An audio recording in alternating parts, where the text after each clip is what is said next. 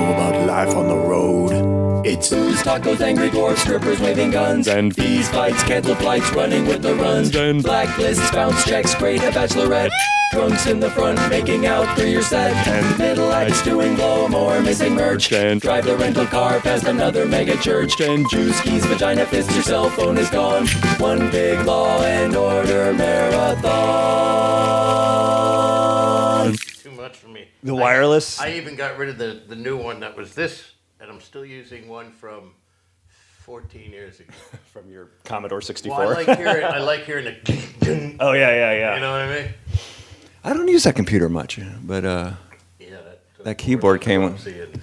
the wireless keyboard and the wireless mouse I don't like because when the battery dies, you know, you can't do anything with it And until on you get a new these, I battery. ca- this drives me nuts. yeah. Do you have one that doesn't have a thing? I have a keyboard for that. too. Oh, okay. All right, let me get a sound check on you right there. okay, sound check. You sound uh, marvelous. You sound awesome. Go straight in on that mic. Yeah, yeah, yeah. There you go, and you got a nice deep voice. I like it. Nice radio voice, huh? A voice for radio and a face for radio. As they used yes, to say. exactly. exactly. Thanks for tuning in to the Road Stories podcast, everybody. I am your host, Murray Valeriano, part of the All Things Comedy Network. If you haven't been to All Things Comedy, check it out. Uh, great podcasts up there: Bill Burr's, uh, Jackie Cations. You, you know, you know the drill. Uh, got a few albums that came out. You want to check those out? Uh, Jackie Cation specials on there. Brian Scalaro's albums on there. Sam Tripoli's albums on there. And a few more albums are coming out. Um, not a lot of uh, not a lot of announcements to make. So let's just let's just get into it, man. I'm so. Oh, you know what? I'm going to say this, and Alan, you can chime in if you'd like. Um, so I had a little technical difficulties on my last podcast, and some listener who I've never heard of, and I've been doing this show for a long time. And granted, I don't know all my listeners. That's, but I'm happy. I return every email I get. You know, uh, uh, I take suggestions. I take compliments. I even take criticisms. But if you're going to not compliment this show or not say, hey, that show was really good. And the only thing you're going to do is email me and say, dude, learn to use your fucking microphone. Uh, then I'm going to say, fuck you. Don't listen. You know what I mean? Well, you know, it's that kind of world. Yeah, I know. Everybody's a critic now. Yeah. Welcome to Yelp. You Yeah, exactly. So, know, they'll put you out of business today. oh yeah, for sure, for sure. So I will, I will listen to, I will hear, and I will respond to your email that says, "Hey man, I don't know if you know this, but your mics were a little wonky last week." I'm like, "Oh, cool, I'll check it out." But if you're gonna come out with an attitude, Well, I, I did a podcast. uh, Fuck you. That's what I say. What was it? Mark Maron. okay, sure. And, uh, you know, the people put comments up there. So I'm bored one day. Right. And I go on there, and the last one is that's not true. It was a party for another comedian. well, my part of the story was true. Yeah. I just didn't mention the other comedian because I, you know, I Right. don't care for him anymore. but the guy went, uh, "Who knows who the heck Alan Steven is?" And then compared to the other comedian, Right. you know, I, the other comedian's got two credits. Yeah, yeah. You know, I got something that are a mile long. Right. So, you know, I tempted. I, I was thinking, should I answer? And I go, nah, why give him satisfaction? Yeah, I know. I was even thinking about mentioning it, but I'll tell you what. I'll tell you who my listen. I'll tell you who Alan Steven is if you uh, don't know. And I'm very excited to have you on. Uh, And I know uh, I don't even know how I'm going to approach this. First of all, Alan Steven is a great stand-up, uh, executive producer of Roseanne, executive producer uh, uh, of Arliss. Uh, he's on. I didn't realize you were on Rita Redner's. The, the special with Rita Redner. Oh, uh, with three David potential Gee, three ex-husbands. potential Yeah, ex husbands yeah, with yeah, David yeah. Gee and the late John Fox. Who, And uh, Otto and George were supposed to be on that one. oh, you're kidding, really? But the storm Sandy, is that what it was called? Yeah, on yeah, the East yeah. Coast? Hurricane Sandy on the East Coast. The night before, he had a gig, so they gave him a choice. You want to fly in now? He said, "No, I'll fly in tomorrow." And Right. Sandy hit, so he couldn't get out, Oh man. and that would have been his last special. That would have been his last so special. It was, it was Fox's last. Yeah, yeah. I was thinking that as uh, I was watching special. that. God bless Rita. She's a sweet lady. Yeah, she's a she's a good woman. And um, I when I when I uh, I came to stand up a little kind of backwards. I was I started writing for TV before I started doing stand up, so I kind of came into it a little backwards. So when I decided to make the conscious effort to do stand up, I, I, I hit the comedy store, and that's you know I didn't know where else to go. Actually, I knew where else to go, but they, you know what's funny? I was thinking about this earlier. The reason I went to the comedy store was because all the other open mics were like seven minutes, and that terrified me. But Seven minutes and seven days in line. yeah, exactly. But the comedy store, you could call in and do three minutes, Yeah. and I was like, oh, I can handle three minutes. so that's how I got into the comedy. And then I made a lot of lifelong friends: Bob Oshak, the late Freddie Soto, Jason Glare, all those guys. Uh, I didn't know Derek you knew Harder. Freddie. I'm surprised we haven't bumped uh, before. Uh, well, well, we'll get it. I'll get into that. Uh, I knew Fred. Yeah, I knew Freddie back when I was doing. He was the first one to bring me up on stage, and he kind of helped me out um, through that before I got kicked out I of the was comedy at the store. uh, funeral. Were you there? I went to the memorial at the store. oh, okay. I didn't go to the actual funeral, but as I was working, and I worked a little bit for Mitzi, and I answered phones, and I drove Mitzi around a little bit, But I- which is a whole story within itself. Well, I know her since '74. I was gonna say, yeah. B- But when like, and then I guess you hadn't been doing stand up much lately. But then every once in a while you'd pop in, and everybody was like, "Alan Stevens coming, Alan Stevens coming, Alan Stevens coming, Alan Stevens coming." So you were this legend, b- you know, before, At the store. yeah. so Outside of that, I, I can't get a cup of coffee. so then cut to, I do this, uh, and we and I talked about this last week. I do this I, uh, d- gig uh, outside of Marie Callender's every once in a while in town, and. I say it every time you get uh, you get your paycheck and a pie. So JR's. JR's. And so uh, I was really stoked to see that Alan Steven was closing the show uh, last week. So I was I was excited to finally officially meet you and, and see you work. And and then Well, I start to do these gigs to uh, get ready to go out. Because, Mm-hmm. you know, I do the Laugh Factory. I do 10, 15 minutes. sure. So uh, a couple years ago, Fraser Smith said, want to take a run with me? I said, yeah, sure. So we did like Laughlin and some, Uh-huh. somewhere else. But I hadn't done more than 15 minutes. Right. And as you can tell, I, it makes no difference anyway. I make it up. Yeah. So we're sitting at a table backstage, and the guy comes over and he says to uh, Fraser, "You do a half hour," and, and then he walks away. And I could have sworn he said, "Do an hour" to me. Right. I said, "Fraser, did he say do an hour?" He goes, "Yeah, you'll have no problem." I, go, I haven't done an hour in fourteen years. And man, long story short, about an hour and fifteen minutes later, I Nice. left the stage, and the the guy who said it said, "I thought you said you could do an hour." I said, "Eh, now I can. That's great. It's so funny how that kicks in. I remember uh, I, was, I was just headlined one Sunday night show, a really, really light audience, and the manager's like, you know, we'll have the middle do 15, you do like 25, a half hour. It's a really light show. I'm like, yeah, sure. 50 minutes, an hour later, you're closing it. You know, you just get into that zone, you know, and Well, I wasn't sure. I actually have material that I bob and weave in between the Sure. nonsense. And uh, I, I'm sitting there going, wow, where did that come from? and uh, you met the guy, Sam. He drives me a lot. oh, Sam, who uh, just started listening to this podcast. yeah. Uh, He drives me a lot, Sam. And uh, he's a nice fella. And uh, he'll go, is that new? I go, that joke's older than you. You just haven't. it's just that I remembered it. right. You know what I mean?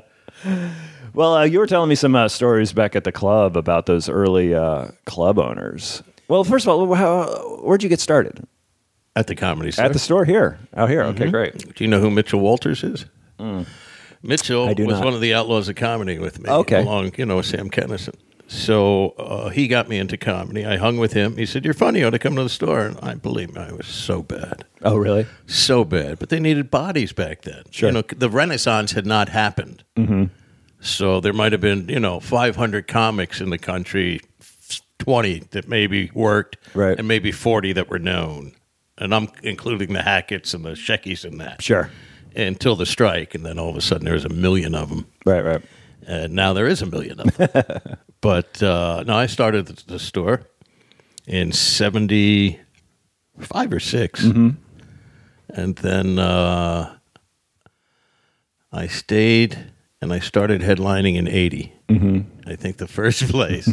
you you ever play the Comedy Works in Denver? Oh, yeah, yeah, still around. It used to be across the street and upstairs. It was a jazz club called Basins Up Basins up. and they decide to do comedy. And I'm, uh, I think, the second headliner in, first time headlining. Okay.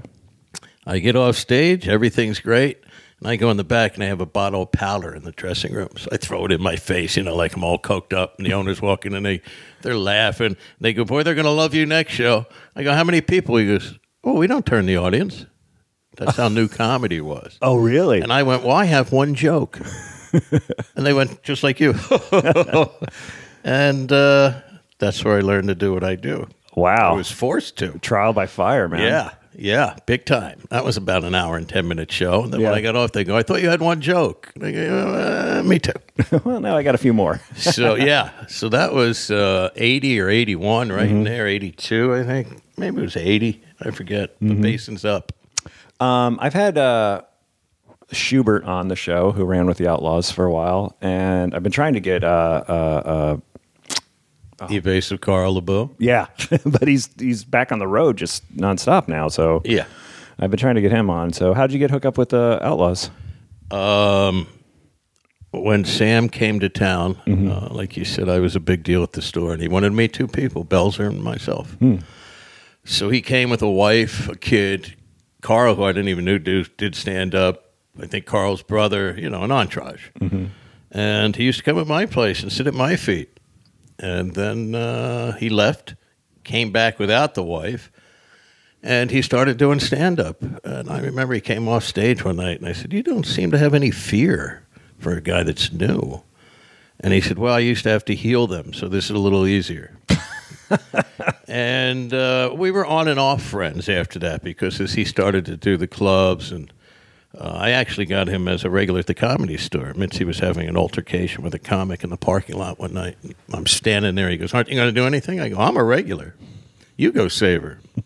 and from that point on, he was midnight every night. Right. Eventually caught on.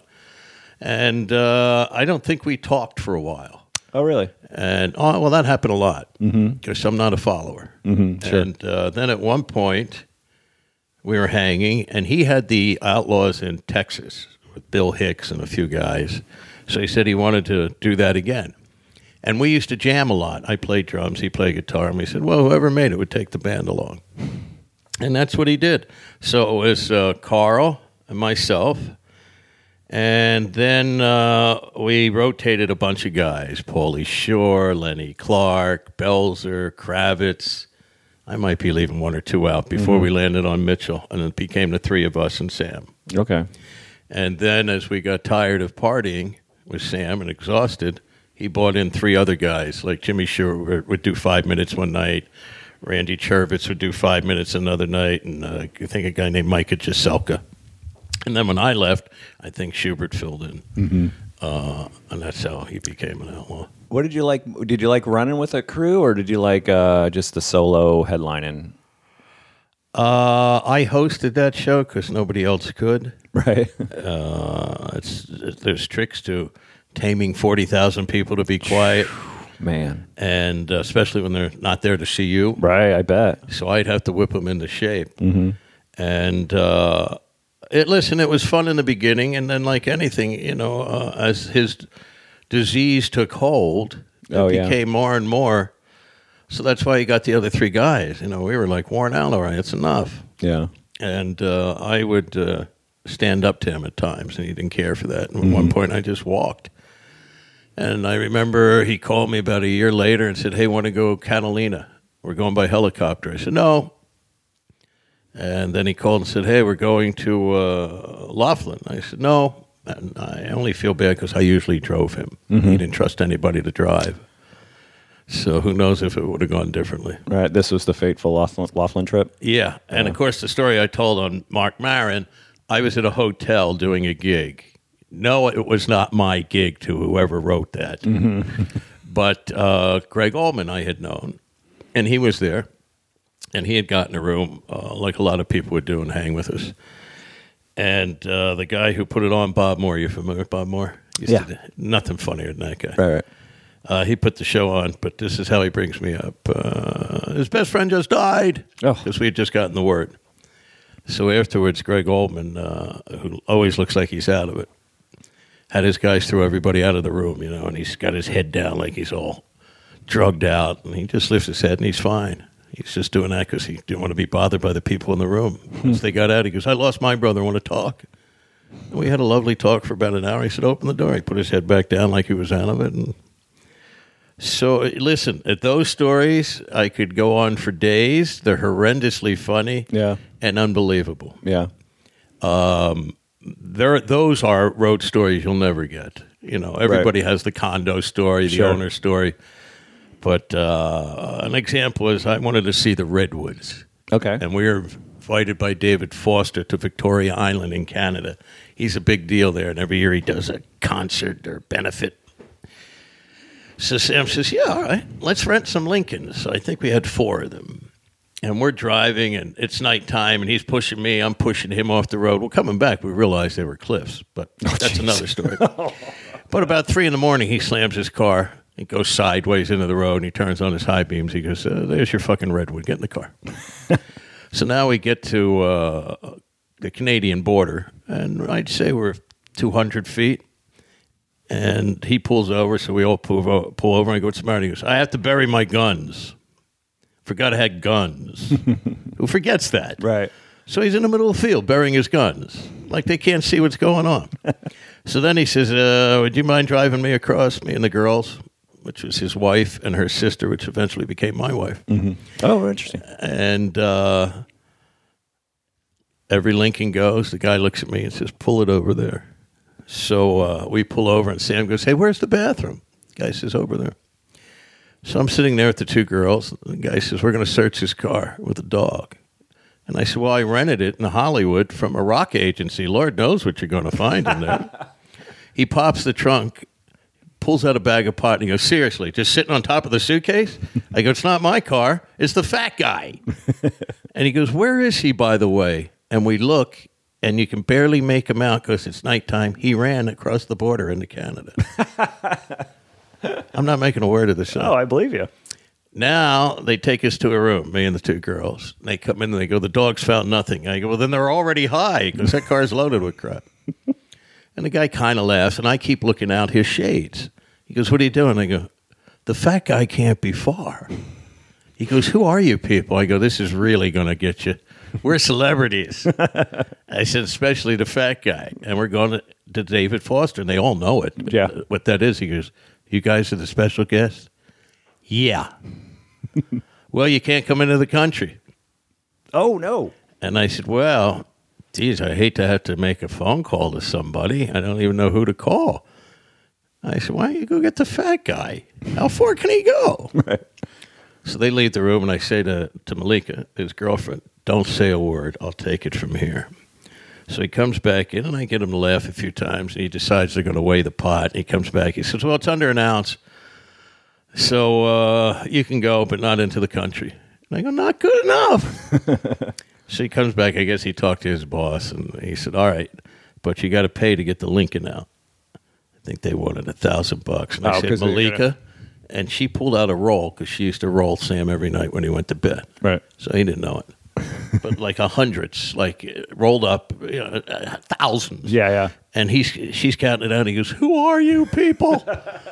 so as we're leaving, you hear Alan Steven telephone call, and I turn to this guy and I go, "I have no relatives that live at the Canadian border. Mm-hmm. Where's the nearest phone?" He said, two miles in. I go, and you're not going to go get the guy. we, you hold us, but that you can run freely into your country.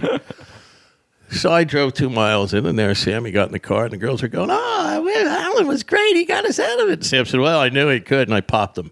Oh really? His head hit the side of the window, and we were quiet for the rest of the ride. And I believe I stayed in my room. I didn't even go downstairs. I don't even remember doing the show. I was so pissed off. Wow. But he was terrified of cops, Yeah. and I was not right. because I'll give you another great one.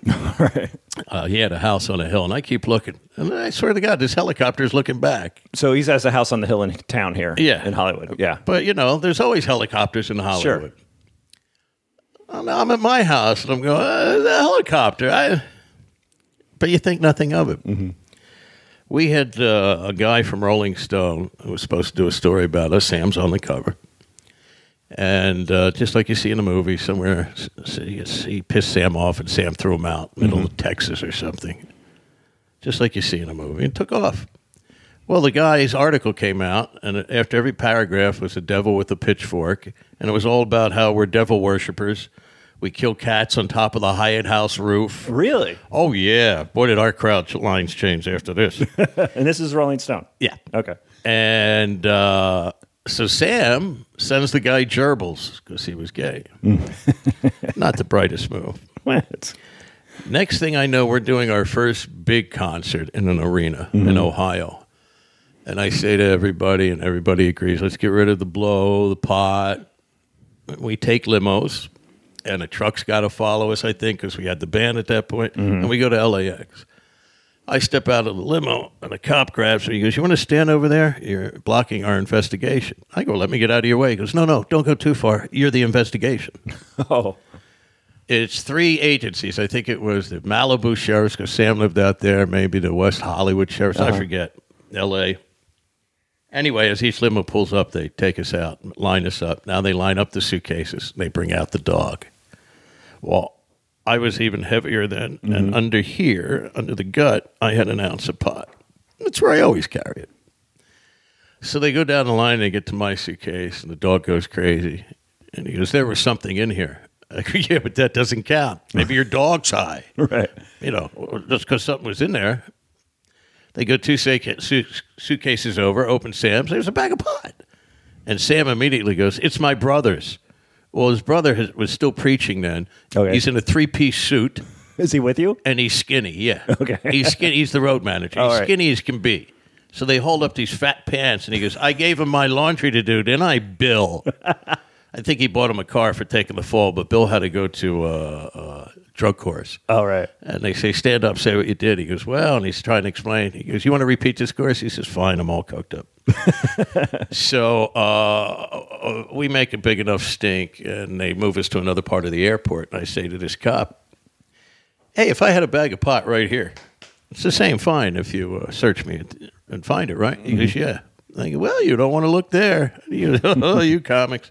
Anyway, we wind up sa- signing autographs, missing the flight. We get back to Sam's house, and he goes, "Boy, I wish I had some of that pot." And I pull it out, and he's just going, "How can you do that?" You- so now we fly the next day to the arena, and we each have an off duty cop at the door, and I carry a gun in a leather bag and a lot of jewelry.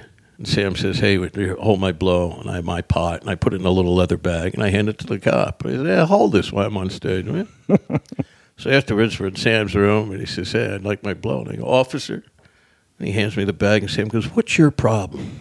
I go, Listen, it's the safest place here. If he looks in there, it's an illegal search and seizure. So, Oh, look at that. so, oh, I know all the rules. That's pretty I know smart. all the rules, and I'm very respectful of the police. I used to do the police Olympics for them, Sure. but uh, let's face the facts. I mean, at one point, I'm not going to say which division of the police used to bring us blow. Oh, right. So back in the day, Sure. Cops have the best drugs. That's what they say. yeah, yeah. so there's a million of those Sam stories. Did Sam ever take the fall, or did, would, would he always pawn it off on somebody? Pawn it off. Well, you know, he he he set Pawn up it his- off. Oh, okay. So I did it. Yeah, terribly afraid of the cops. yeah. Uh, I remember one time he was with CC DeVille and his vet, which From is Poison. ex Rev, which is tried it's hard to miss. Wait, say that again. He's His- with CC Deville. His vet Okay. They were in it, and the plates say X Rev. Oh, right. But I think they smashed it on the way up to his house, all messed up, and they just got out and said, Hey, we better get out of here. right. And then he just, I think when they came, said, Oh, somebody stole that car. so, That was great. and then we, you know, he hooked up with the Rockers because he was managed by a rock agency. Sure. Mm-hmm. So uh, we were very rock and roll. And when we had Wild Thing out, it became the in thing to join us on stage. oh, that's right. So Grace Slick, Paul Cantor, Billy Idol, Jeffrey Osborne, an eclectic group of musicians. wow. When we went to Vegas, we'd have to get 10 extra rooms. We'd put them up, and they joined us on stage just for the stupid song. Just for the one song at the Bon end. Jovi had us do 80,000 people when they played Giant Stadium. They closed it with Wild Thing.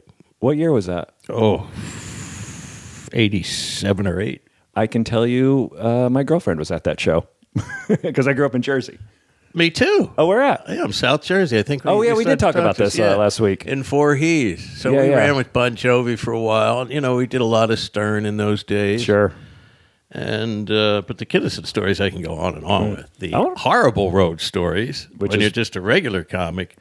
I only played a handful of clubs, Mm-hmm. and what they would do, like Rascals, I could call them up and they'd cancel somebody out to bring me in. Sure. Uh, but these clubs normally would work you once, twice a year. I do them five, six times. So I only worked a handful. So I had an attitude uh, of not kissing ass Yeah. So uh, if they got on my nerves, I just don't have me back. So I'm in Amarillo, Texas. Mm-hmm. I didn't even sn- know it snowed there. I know I thought Texas was like here. I didn't know it snowed there either. Oh. You learned something on the Road Stories podcast. Yeah. so the the guy running it, his father has like five nightclubs. And, you know, he gave us go open a comedy club, be a good boy. Well, the guy's an idiot. the first night, I think, is a Wednesday night. I get off stage eleven thirty, and he actually comes up to me. By the way, nobody left, and he comes up to me. He goes, "I close at 11. And I go, "Let me get this straight. You don't want to make any more money after 11? Right. And he actually says, "Yeah." Really? I got some business plan you got there. So already we're not off to the good. And I think Ron Schock might have been on the show, somebody else. oh, the late round shock, right? Yeah. And uh, so we're staying in this condo, and I go to turn on the heat, no heat. So I say to the guy the next day, there's no heat. Ah, I, I'll get to it. Say to the guy the next day, there's no heat. Ah, I'll get to it. So they have rented furniture. So I go up in the air, come down on that coffee table, and throw it into the fireplace. and shocks, you know, he's going, oh, you know, we could get in trouble. I'll take all the blame. What do I care? And with that, he knocks on the door to fix the heater. and as he's looking around, he goes, where's my table? I go, listen, we're comics, not prisoners. Yeah. And, uh, you know, there'd be no cable, no phone. Why? I'd have it all turned on in the name of the club. I didn't care. So now it comes, uh, I think, Friday, and I float my girlfriend in. And uh, I go into his office, and he's in this other room that I go into, and there's a wall of VHS machines. I go, What are you doing? He goes, I record every comedian. I said, For what? He said, Well, I make tapes for my friends. I go, Well, you know, that's our livelihood and illegal to do without Yeah, permission. it's totally He illegal. goes, So what? I go, Well, here's the deal. I don't go on until they all go off, and my girlfriend's going to stand here. He goes, So screw you. And with that, they introduced me. And, you know, people don't know your act. Right. So I just sit on the stool, drinking my Jack and Coke, and they start to laugh, thinking, "Oh, uh, this thing is he's going to eventually say something funny." Mm-hmm. Eh, about five minutes go by, and I hear my girlfriend yell, "It's off!" And I go, "Good evening, ladies and gentlemen." and then I think Saturday night, the, Right. the guy just hates me. By Sure, now. sure. And Saturday night, he says to me, "The mayor's here. Don't do that heckling thing you do." You know, I talk to the audience. The heckling thing? Yeah, some club owners call it heckling the audience. Oh, heckling the okay. Yeah, it's my act. Right, right. I was gonna say. So I went out and I just went started sniffing and I said, "Anybody stepping mayor? I'm smelling mayor. Look at the bottom of his shoes. Anybody got mayor on the bottom? of Mayor, mayor, mayor, mayor. The whole show's mayor." Right. I come off. The guy literally slams me against his wall and says, "We're big in this town, and you've just embarrassed us, my family." Knock at the door. It's the mayor. Hey, you free for a barbecue tomorrow?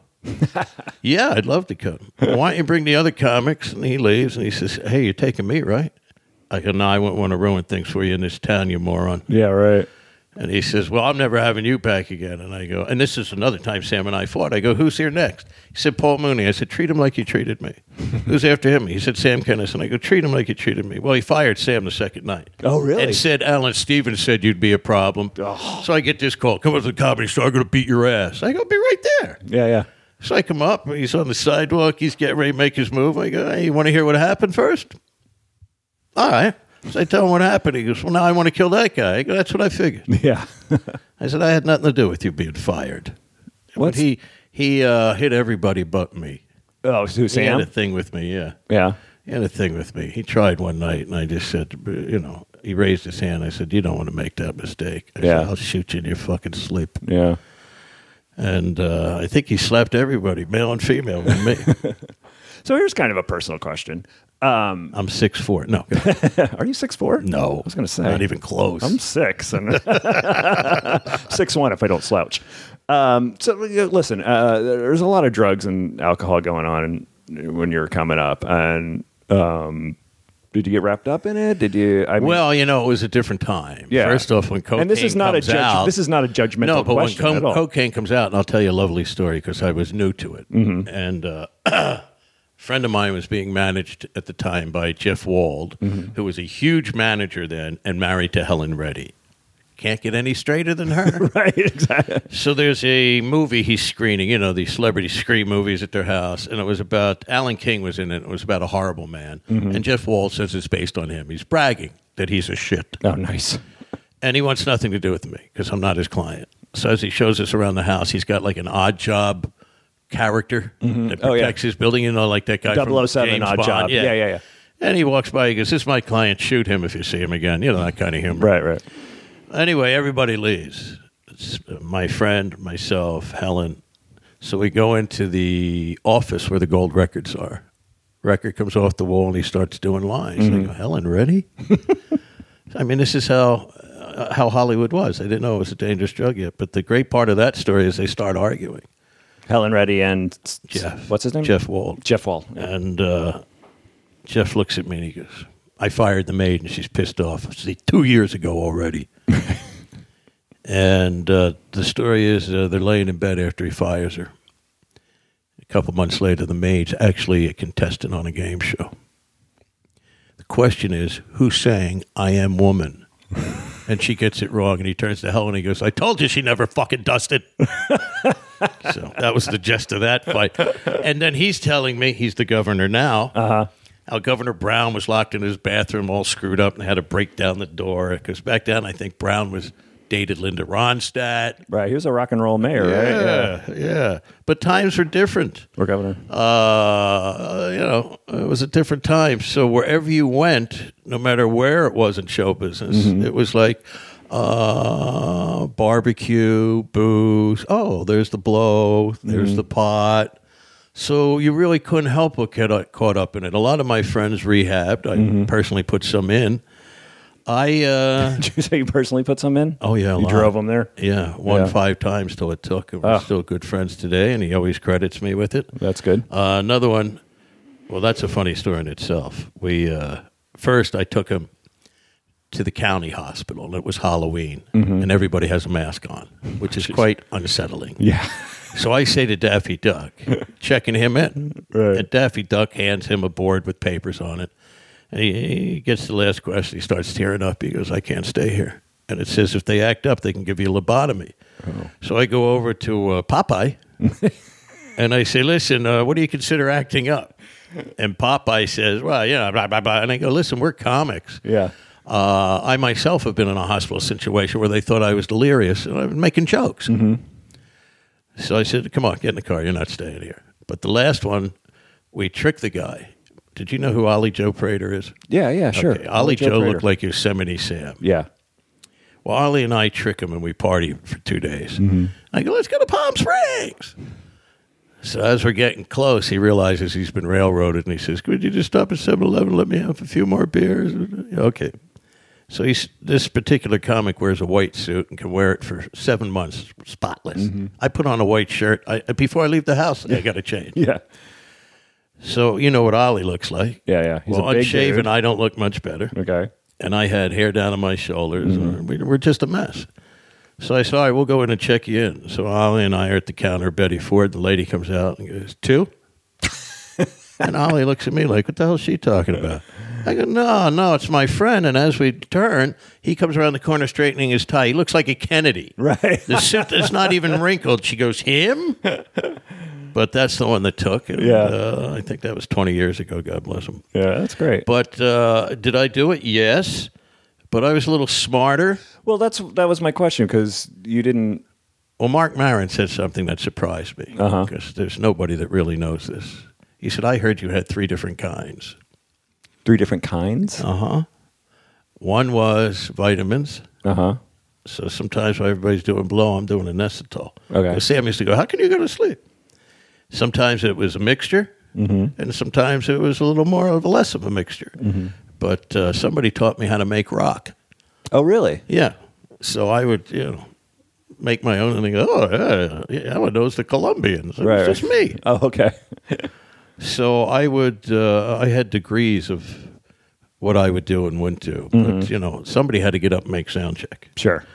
But, uh, yeah, we rock and rolled. Yeah, yeah. But I was certainly not on his level. Never did AA. Right. I don't keep liquor in the house. you Sure. know.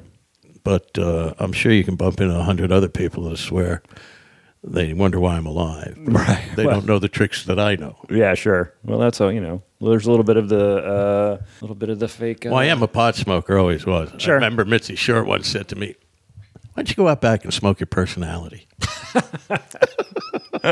I wish I knew Mitzi back in the 70s, man. In the 70s, she was a she very seemed- cool and lady Of course, Mitzi because- Shore is the owner of the comedy store. Yeah, and there was no money. Yeah. The original room was half its size. She had a desk at the bottom of the stairs. All she had was the door. Oh, really? The maid room was a Mexican disco art, run by Art LeBeau. Upstairs hadn't been used since the Art 60s. LeBeau, wow. Yeah, DJ. Yeah, yeah. And upstairs hadn't been used since the 60s. And she lived in the Dorothy L'Amour mansion with a big mortgage and drove a Pinto. And Sammy thought he got over on her because the judge said alimony or the business. Well, he gave her the business, wasn't making a dime. Jeez. Only he gave it maybe a couple of years a little ahead of it, you know. Yeah, yeah. Because then it broke like all hell a few Sure. years later. But she was a lot of fun. Uh, it was like everybody was equal. Leno, Letterman, they all heckle. We all heckled each other. Sure. Uh, Jimmy Schubert one time rode his motorcycle and take Sam off the stage. Another time uh, in the early days, and Westwood, because that one took off first. Jimmy Walker was on stage, and Jay Leno rode rode his motorcycle right up to the stage. He had a waitress pad, and he said, uh, "Comedy, please." That last joke. And he ticketed, ticketed them for it. It was a lot of fun, and then as people started to go, it became like high school, where there was freshmen, juniors, senior, and then it just became uh, too big. Yeah. And then once the club started, uh, just like MTV screwed music, Comedy Central screwed comedy. Yeah. Well, I agree. You know, in in my day, you didn't go to school and go, I'm going to be a comedian. You either were or you weren't. Yeah. You were born for it. now, you know, I, I- I can't tell you how many guys. Remember Kip Dodd 100 years ago is in Illinois. Kipadada. Yeah. And he tells me a story, which is uh, rare because he's a miserable human being. and uh, I was going to say I just friended Yeah. him on Facebook, and he seems a little he miserable seems a human little being. upset. and uh, and you're getting the mellow one. but he says to me, he's at a gas station. The guy's pumping his gas, and he gets recognized. He said, "Aren't you Kip Dodd?" He goes, "Why, yes, I am." He goes, "Hey, I'm a comic too. I'm at the bowling alley tonight. If you'd like to come see me." so that's where this business is. Sure. You know. Oh yeah. You're a comic, so's my mailman. Yeah. Yeah. Exactly. exactly. But in my day. Everybody you saw was funny. Mm-hmm. You didn't go in and see 15 comics and go, well, that one guy was funny, or those Really? two guys are funny. Well, the lineup is Leno, Letterman. No, nobody's famous. Sure. Leno, Letterman, Elaine Boozler, Andy Kaufman, Robin Williams, uh, Billy Crystal, uh, Rodney, Yeah. uh, Pryor. And listen, comedy's a lot of tricks. Sure. And what used to happen in the old days, Pryor would go on for an hour and nobody'd want to follow him. So if he got off at 10, my spot wasn't till 12, everybody cancel him. And he go, go now, and he doesn't care. And it's not that he didn't care. I learned the trick of how to dismiss it and continue. Uh, and that's how I really learned to become uh, good at comedy. Now, now, my God, you get one laugh following some of these people, and they think you're great. Yeah. You know what I mean? It's just a different business. so how are you uh, eking out a living before they started paying? Were their day jobs? I uh, Because the store I- didn't pay for a while, right? the store didn't pay at all. And then we'll talk about the strike Until in the a little strike, bit. but uh, I was Jersey unemployment. Mm. I've worked And for them. Mitchell was a, Mitchell was a card mechanic. Oh, okay. So when I lived with Mitchell, he'd take my check, come back with a few grand, and we wouldn't have to do anything. Mm-hmm. Then uh, for a little while, uh, I forget. I might have. Oh, I drove a cab when I first came out, but that was for like a How much- week. Okay. It was the worst job I've ever had. Oh, really? Yeah, and back then they didn't have the th- the partition, Right. and you could drive right to the airport. Now they put you in a holding pen. Yeah. So the guy'd want to fight you from another cab company, and I did not know the highway. So if you got in my cab, I go, if you don't know where you're going, get out. so you can imagine how much money I was Right. making. Yeah, exactly. The only good f- story is I took Tom Waits home, Oh, very cool. and we're driving down Sweetser in Hollywood, and he's drunk as a skunk. Sure. He says, "Stop, go up to that building, see if my name's on the mailbox." Come back. No, go to the next one. Stop. go to the next one. Stop. He gets like the middle of the block. I go, your name's on there. He goes, thank you. but uh, and then I remember I had one more job where I was like making sandwiches for office buildings. you know, Mm-hmm. Four thousand hams. Four thousand. real exciting yeah. and uh, Argus Hamilton got word of it. And he went to Mitzi, and she said, "Well, I'm sending you to La Jolla." Oh, so the La Jolla store was there Yeah. at that time. Okay. And I was the, still, I think, the longest co- the pl- comic that played it the longest. I might have been there for seven months, but the deal was I had to take Paulie Shore, who was twelve right. uh, or eleven, Yeah. and then uh, from that I managed the Westwood Comedy Store. Oh, okay. Mm-hmm. and I only worked for her. But the first time I needed money, uh, you know, the mansion wasn't paid off yet. Mm-hmm. She still had a big mortgage. Is it still the same one up uh, above Gil They, Turner's? they pulled her out of there and sold it. Yeah. oh, they did. Yeah. Oh, I didn't hear about that. I've been out of And, touch uh, with the store for a uh, while. They shouldn't have done that. Anyway, that was the old Dorothy Lamar house. Oh, very cool. And uh, she decided she wants lights around it. She goes, wasn't, wasn't your father in construction? I went, yeah. I'll give you 500 to put up lights. well, I don't know anything about lights. Right. So I go to some electrician on Fairfax. I go, you got wire that won't rot underground? Yeah, here, give me some lights. well, I get it. It looks terrific. I just can't turn it on. So I take a big drill and drill right through her living room wall and just plug it in. And I don't seal up the hole. I don't know anything. Yeah. About two months later, I'm sitting next to her in a booth and she elbows me. She goes, I had a real electrician. He said you could have burnt down my house. and I go, Well, honey, you get what you pay for. We'll talk about why she pull, got pulled off the mansion off Mike. That's interesting. Uh, like I said, I've been out of touch with the store for a while. So tell me a bit about the strike. You were around for the strike, right? And Yeah. and um, just tell I our was list- actually instrumental in that. Uh, I know that. Don't think I didn't do my Uh-huh. homework. I had Tom, the only person I've ever had on who was around during the strike was Tom Dreesen. well, we were opposite sides. Yeah, I know. So again, I do my homework. Big time opposite sides. yes, exactly. I don't think we started really actually having normal conversations till about 10 years ago. really, it lasted that long? Well, we'd say hi. Sure. But I'd say for a good 15, 18 years, Wow. walk out of the room, either one of us. Wow. So tell us about uh, how did the strike start? I would just give a little. Well, she Mitzi. leased, Mitzi. yeah, the original room. Okay. Art LeBeau, she leased it from, Mm-hmm. but Art LeBeau had a lease.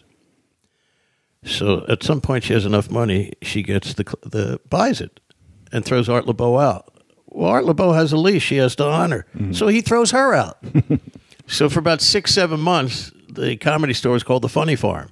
Oh, Of course- really? Mm-hmm. Yeah, and of course he couldn't get any comics. Right. And then when his lease was up, she went in and became the comedy store. So she eventually cleans up upstairs and makes it offices and decides that uh, the main room is going to be for the Buddy Hackett's, the Shecky Greens, the Jackie Masons. Well, the problem is Vegas is an hour away. Well, if you're not giving them a hundred thousand, why would they come? Sure. So she had was well intended, but we wind up with like Tiny Tim, Mm-hmm. who still owes me five dollars, by the way. Mr. Allen, I need it for the cab, Mr. Allen. And uh, um, so she takes what I would say 17 uh, people that were the only ones that could headline Mm-hmm. at that point and puts them in the main room. Well, it did well. Well, s- they said, well, we ought to get paid if we're in there. Sure. So who are these 12? You. Not me. Oh, not you. Oh, no, I'm a real nobody at this point. Oh, okay. I'm not even funny. So this is early on. This is I, am 70. not 77. Oh, okay. I'm not even funny. All right. Uh, 78 right in there. There's Leno, Dreesen, Mm-hmm.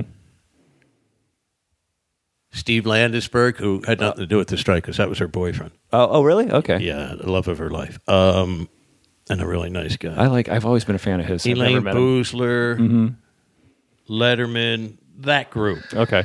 Oops, excuse me. What the hell is That's that? my lovely phone. And, um, Jesus. but there were 17 of them. Okay. So they went to her and said, We want to be paid. She said, Go to hell. So now they proceed to try to organize all the comics. So I think Elaine Boozler came and asked me, You know, "You- you're like, you know, you're the leader of the nobodies. Can you help us?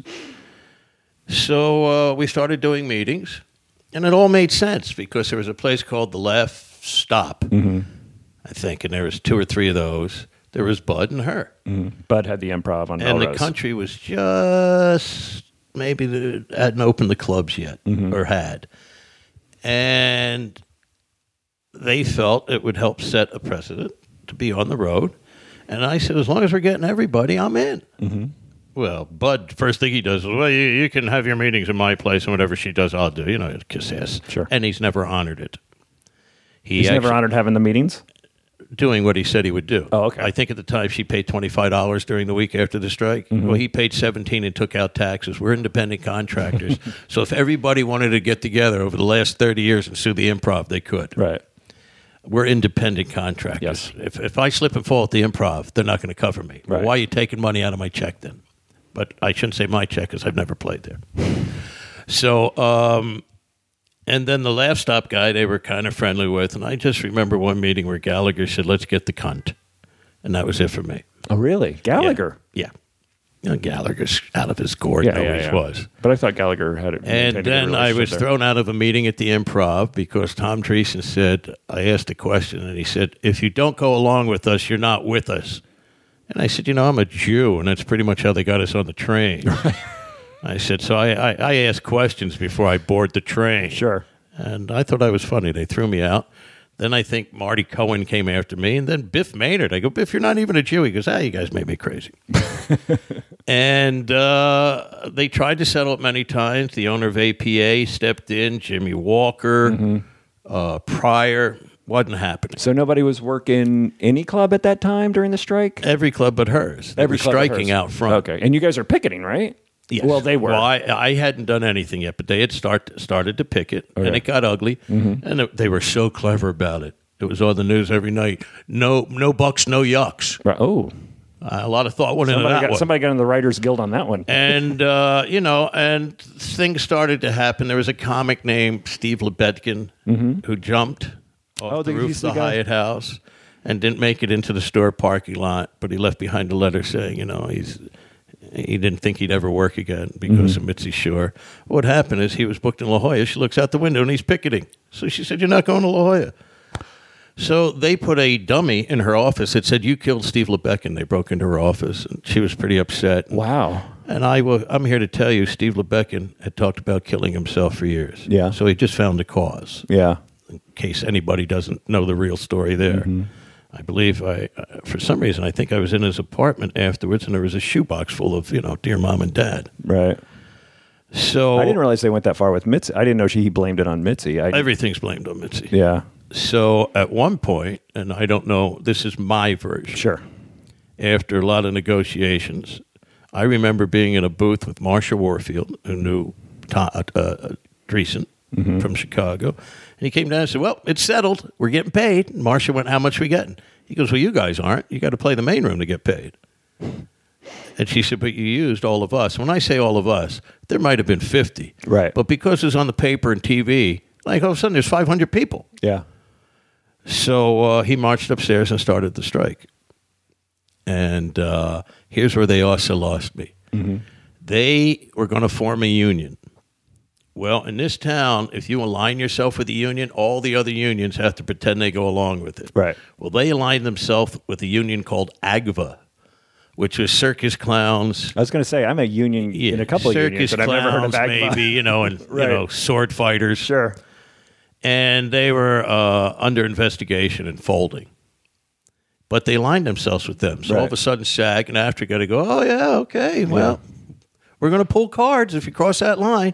Well, I'm in SAG since I'm 11. So I go to SAG, and uh, I think it was a vice president. He goes, come in, he shuts the door. He goes, what's with you fucking asshole comics? I said, what? He goes, Agva, we want them gone. Yeah. He said, "But I can't say that, you shitheads." I go, "Are you going to pull cards? Because we just want you to go away. Nobody even cares about you people." And that's the day I crossed the picket line with everybody. So they ain't pulling cards. Right. And uh, I remember it got ugly. Leno telling me he's not funny, and Leno was right. Mm-hmm. But about four or five years later, Leno bumps into me and he goes, "Damn, you're funny as hell. I thought you'd never be funny." And I Hmm. go, "Well, thank you." He goes, "Scab." so there was a lot of bad blood. And what Yeah. they don't know is their dear friend George Miller, Uh, redheaded George Miller, the one that passed the away, one who died. Letterman's good buddy. Yes. Yeah.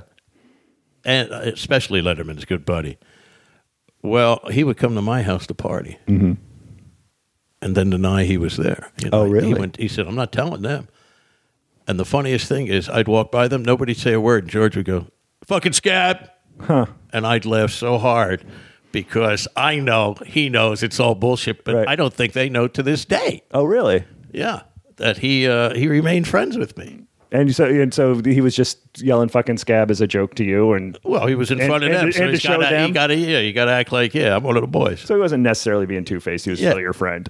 Well, he was probably a drug buddy. Oh, okay. I'm Well, sure he could care less about my company. We've all had those. and uh, I mean, there's a lot that went down, but what really got to me is they uh, Tom Dreesen decided he was president He, he was president and of the, Joanne yeah. Mm-hmm. Astro was vice president.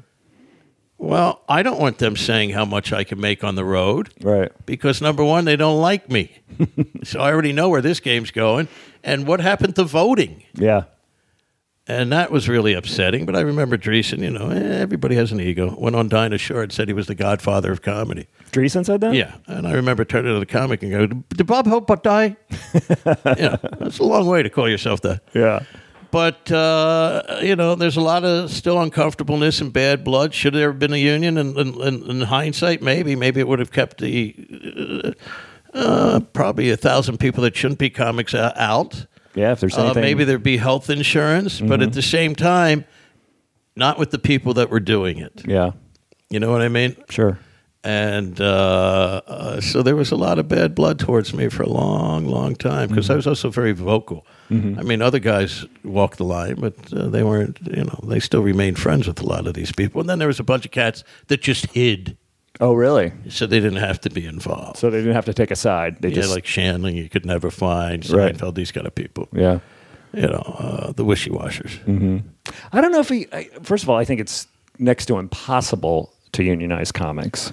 Thank you, I do too. Um, it's such a personal, independent thing. Yeah. But to say you deserve hundred dollars and I deserve thousand dollars, you know, it's it's in the eye of the beholder. You know, there used to be a guy named John Fox. I'm sure he's still around that booked San Francisco. Oh, that John Fox. not Well, the- he not the hated comic my John guts Fox. along Yeah. with everybody else. You know, you either love me or hate me. Sure. And a friend of his liked me, so he would book me through John. John wanted nothing to do Mm-hmm. with me, except John kept getting good reports. We want that guy back. We want that guy back. So finally, John calls me, and he did those competitions. Mm-hmm. And he says, Alan, I'd like you to do the competition. I go, Well, I don't believe in competitions. Well, I think you should do it. And I go, Listen, I don't think Van Gogh and Picasso had a paint off. You know what I Right. mean? Right. Art is in the eye of the beholder, and I'm not going to join your little uh, show to be beaten out by a sock puppet. Sure. Because you do three minutes. It takes three minutes to even think of what I'm uh, what what I'm about. Where a guy can come out with the sock pup and go, and you know, and he wins. So he goes, I guarantee you'll be in the top five. And I said, Well, John, call me back when I win. and so he didn't talk to me for two Right. years, but that said to me all I needed to know about the competition. Yeah. So to me, it's in the eye of you know uh, of the you know it's very uh, it's like comedy is very personal to, even to the audience member.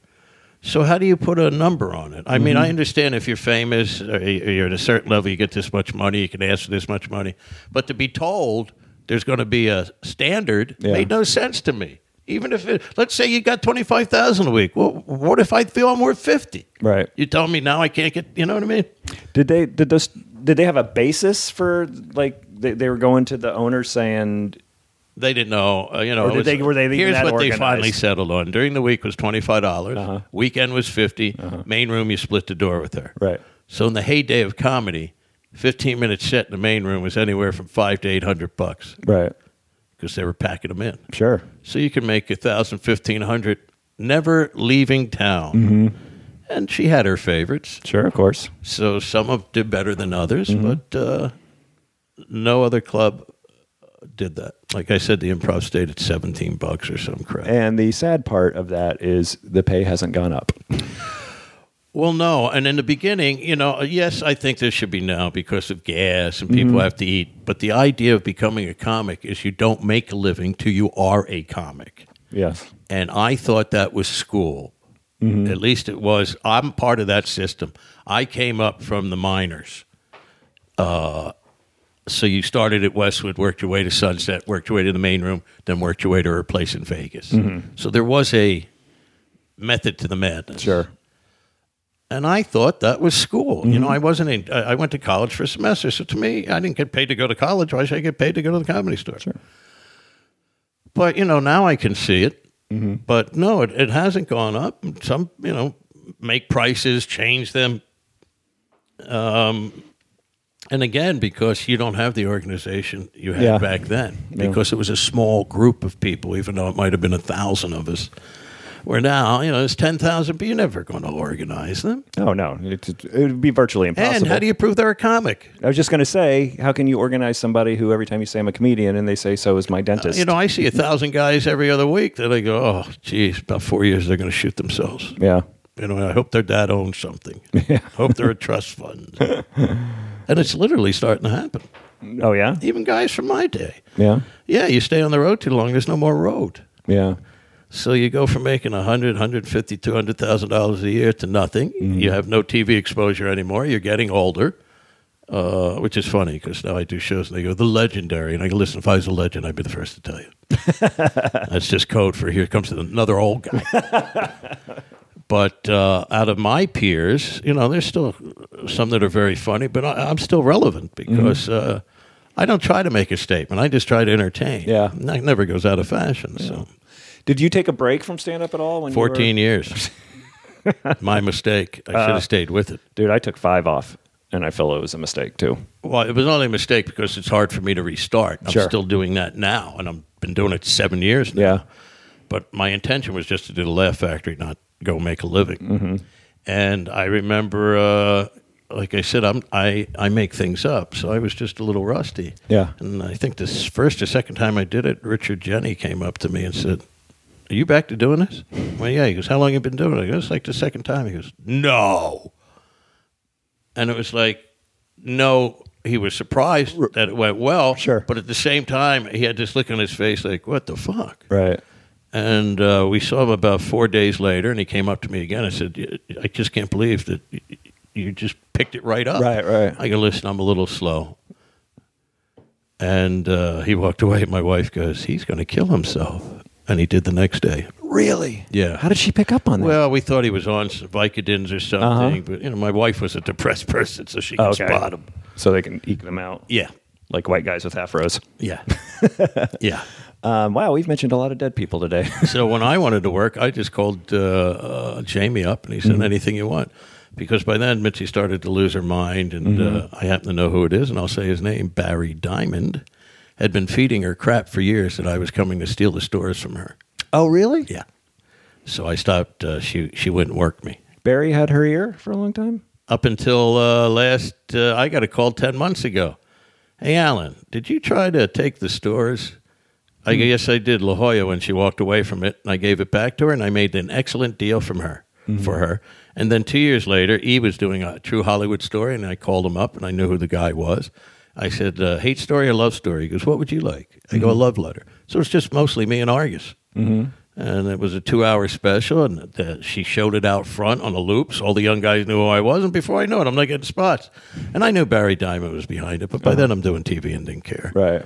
But as of 10 months ago, they threw him out of the store, and he said, I'm the guy who saved the stores. I'm the one who said Alan's coming for him. He's just a pathetic individual. Oh, he got thrown out. And I finally? hope he's listening. he got thrown out finally. Oh, Yeah. Okay. I always uh, I always remember him closing with a song at the end of his set in the main Yeah, room. Same song he closed with in 70, 79. So how did you uh, get hooked up with Roseanne? Uh, I was at the Comedy Works, and I'd go in, Denver. early. Is that where she got started? Uh, well, she was a Denver, She a was a Denver- Colorado person. Colorado She comic, really right? started like in, I want to say like lesbian coffee shops. Okay. but she was there on an amateur night, and I'd go in early to hang with the bartender, was a friend of mine, some of the guys, and I saw her, and her closing joke was, "A lot of people say I'm not feminine. Well, they can suck my dick." and I went, "Wow, I, I got to have her on the show." Yeah. So I went over and he goes, eh, We don't find her funny. She's a pain in the ass, and we don't think women are funny. And I go, Well, here's the good news. I don't think you know how to run a club. So I think we're all leaving. She's on the show with me, or I'm leaving. And Louis Anderson and I, at the time, were the biggest things they had. Mm-hmm. I mean, they'd line up to see us. Their numbers, like if they did 12,000 at the bar, they did 17 with me Mm-hmm. because I used to do two hours. And after an hour, I'd have them do kamikazes for a buck. so that last hour, who knows? Right, I was right. as drunk as the audience, and if they remembered, fine. Yeah. And uh, so I had the pull to do that, and then I took her on the road with me, and so did Louie, and then we brought her out here, and bam, bam, bam. No, Oh, nice. But I'm a you know just a huge fan of her show and a huge fan of hers, and I even like what she's doing on Last Comic Standing, even though I'm still not a big fan of that show. even though I think my friend won it. Well, how are you supposed to be a pro and then get notes? That seems a little ridiculous. Secondly, Oh, hold on before you go to your second. Yeah, how are you a pro and then get notes? from somebody who's not even doing it as long as you. yeah, from Comedy Central's new darling girl. Like how? Like She's up for an Emmy, by the way. yeah, I know. I, know. I was going to say names, and I like her. She's a nice person, but I found it. Ah, I but found I found it I- odd. I'm that with she you was all the giving- way. I found it odd. She was giving Schubert notes. That's what I found odd. I can go either way with that one. okay, I just found and again, But I, and you again, know, Schubert. and then if you can't do a sketch, now some guys are so locked into their character they can't. Mm-hmm. Sure. So do it as your character. But even that, and then do a roast, then do it. They have no show. Mm-hmm. I think at one point they wanted to do it like in a house. yeah, yeah. So they have no show. And to me, yeah, some of the comics will get more money. Mm-hmm. If it's who I want, it, it thinks it, it is. I don't see him getting a development show that stays. Maybe I'm wrong. Hmm. Right. But he'll make a lot of money on the road. Sure. I think I'm going to say this. I have not talked to him. I don't know for a fact, but I think my friend won it. And uh, Your friend Jimmy Schubert? no, I mean I'm friends with Jimmy Schubert. I heard it's him. Did you? Yeah. I Right. heard he gets voted back on. You know what? Nothing would make me happier. Wow. I'm just all right. I can't. Again, nobody said anything to me, so don't fucking. If Well, I'm if just telling you what my drums say. Right, right. If you're if you work But on the you know, show, who knows no, what no, comes nobody. out of my jungle. You know, what I mean? I- but I got to say this because I know a lot of people on the staff, and I know a lot of people on other com- comedians. Nobody has said anything to me. It's all my speculation. So Well, nobody said anything to me that's a comedian, including any of the judges. Let's make that clear because I do know Roseanne. She's Mm-hmm. Sure. never said a word to me, except, boy, I'd really like to say how I feel, uh, which I thought was cute. But um, listen, no matter who wins this, yeah, how long do you think a show's going to stay on? Some of these guys don't even have a point of view. Right. So they'll go, you know, uh, like I said, they'll become millionaires uh, in the club circuit. Yeah. I think they're giving them five grand a week just to tour. Mm-hmm. So, um, you know, it'll be- it's good exposure. But again, I don't believe in competitions yeah. That's what I was going back to. I don't believe in competition. because there are some people that shouldn't have even been on that show. To even say they're doing it a long time is not true. Some are doing it five, six years. Mm-hmm. Yeah, And then some are doing it so long, I don't even know why they did it to themselves. But I Yeah. Mm-hmm. do know it'll take, they'll get more money in the clubs. But I wouldn't have subjected myself to that. sure. You know, if Rocky Laporte doesn't win, eh, where do you go? Yeah, Where do you go? But I find in a lot of these competitions, it's never the winner. Robin Williams lost a comedy competition. He came in 3rd He's the star. I think, I remember Denny Johnston. Did you know him? I kn- he was before my time. I think but know Denny the won name. the first San Francisco comedy thing. Yeah. And here's was his acceptance speech. This is all nice, but I want to be a musician. they got so mad at him. but again, I don't believe in competitions of any kind, especially one that I think is cross purposes. Bring in the pros Yeah, and let them go against each other. This is what you do. You do uh, what are they? They're trying to dismiss them real quick. So what I would have done is, you know, maybe six a show. Each one does fifteen minutes. You'll know who's funny. yeah, yeah. Uh, to me, like I said, the sock puppet's funny for five minutes. let's see. You know, I used to say, you want to do a comedy competition? Let's do an hour and count the people that leave. Oh yeah. You know what I that's, mean? that's a, yeah. I like that. but to do what they're doing is just horse crap. Yeah.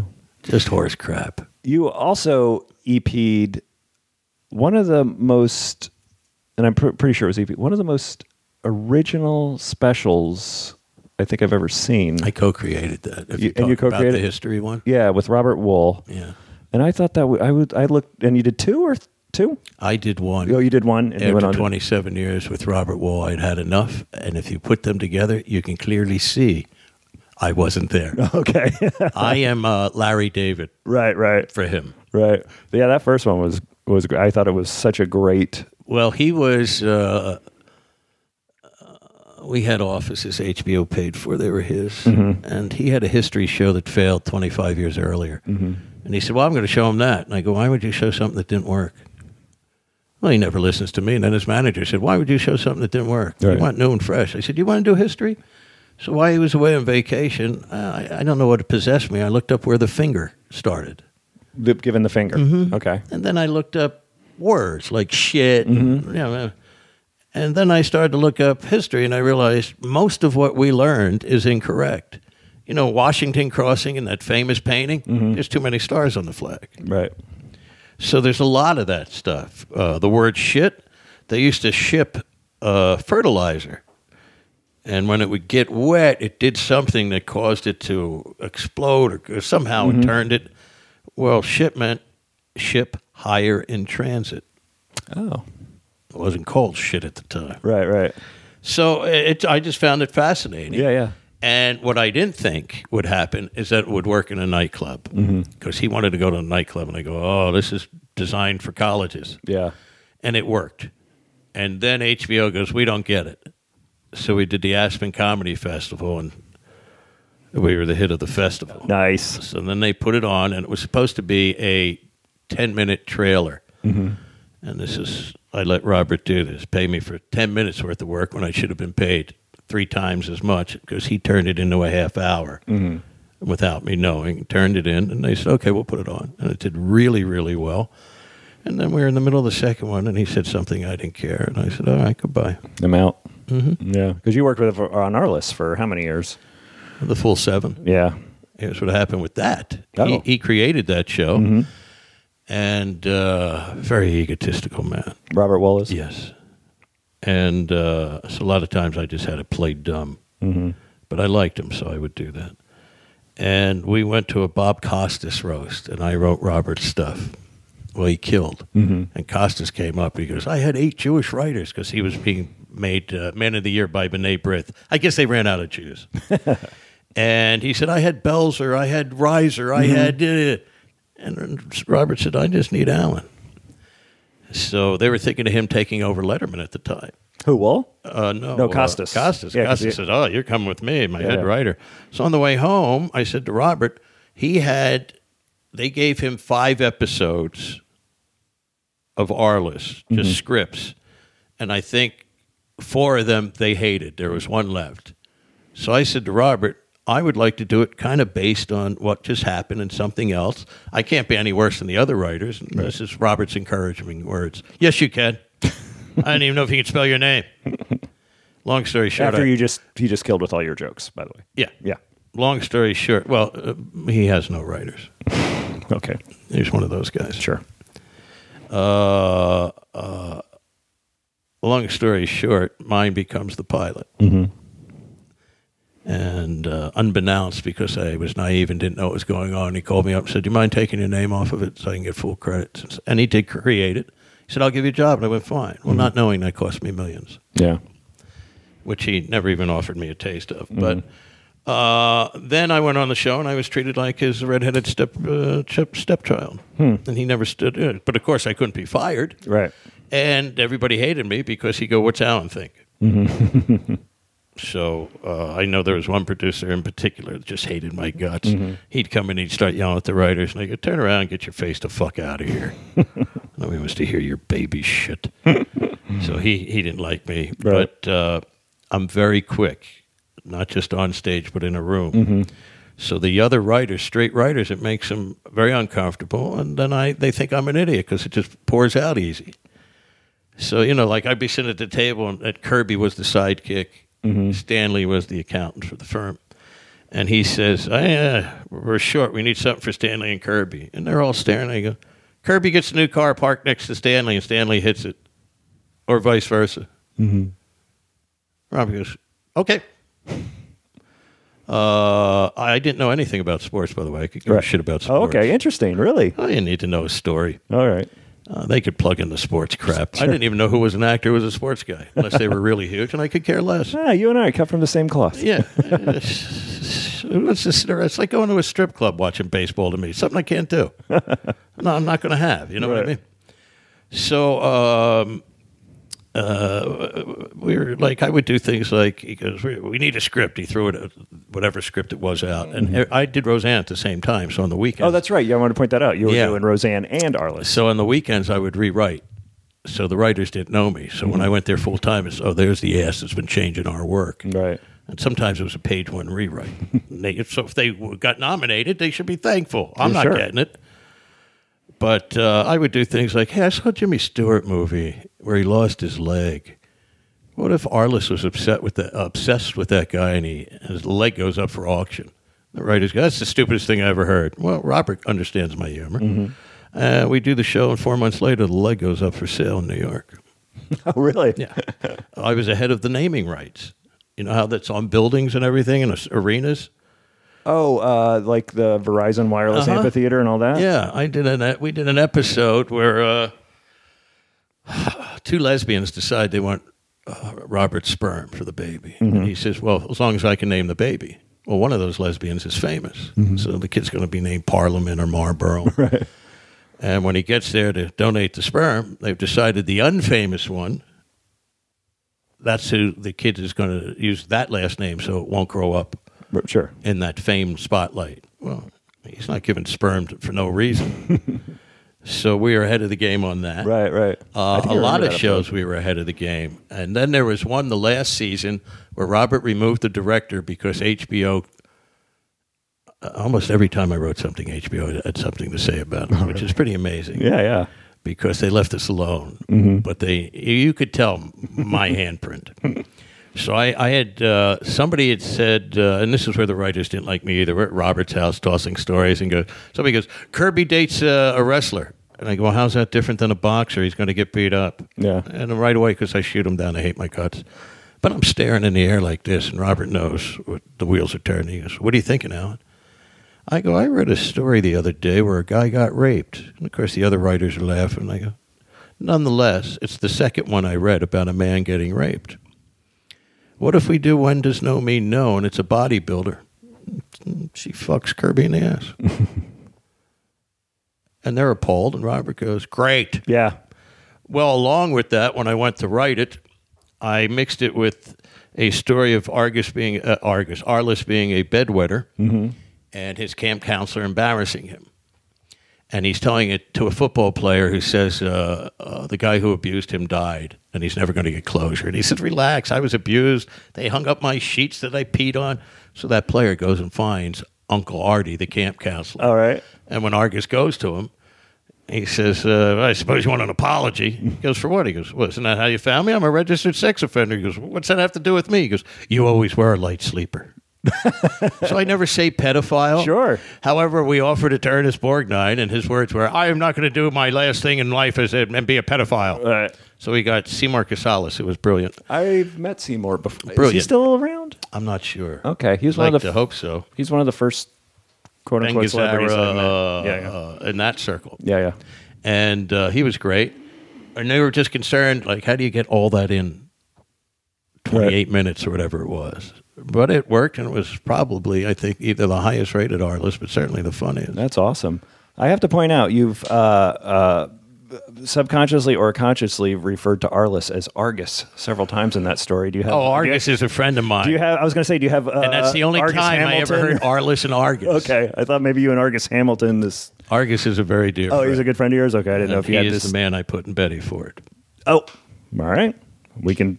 He's got no shame behind that. No, he'll tell you I Yeah. did it. Okay. And he's very proud to be sober, and I'm very proud he is sober. That explains the nicely dressed suit and the because every time I've seen him on the stage, he's sharp dressed man. Oh, that's awesome. Only guy can wear white, not get a spot on. it. I don't get it. Yeah, I don't understand. I put on a white shirt. It looks like I slept in it. Yeah, well, you got to remember when I started, my particular group was Ollie Joe, a couple guys, Mm-hmm. Ollie Joe that fallen- Prater, yeah, right? that fallen by the wayside that I can't remember. Mitchell Walters, Ollie Joe died right of a heart attack. Ollie Joe died of obesity. Oh, okay.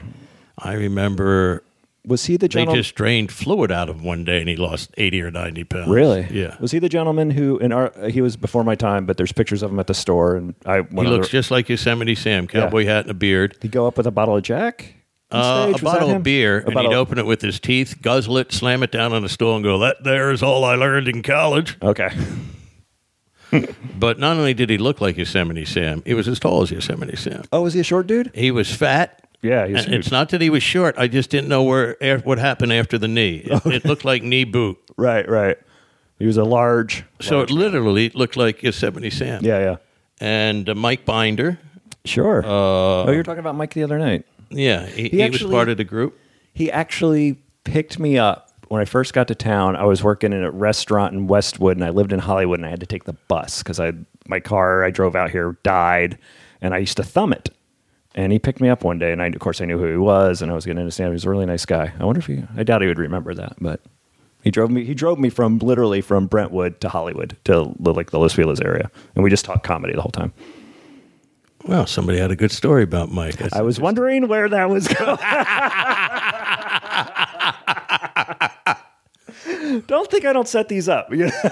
well, I will say what's interesting about him is I lived in the same building as him. He was roommates with Dave Coulier, and all the scripts of his early movies he would talk about. Yeah. He made them. He talked about them. He wrote them and he made them. You got to give him that. Oh yeah, for sure. Um, well, this wouldn't be uh, the Road Stories podcast without going out on a road story, which you've told several great ones. Well, I can give you a. Well, I don't think I told this one. Okay. It's- maybe I did. Sam was afraid of authority. So we're driving out of Arizona. And it's just like when you drive out of Vegas to here, they stop you for plants, fruits, and vegetables. Sure.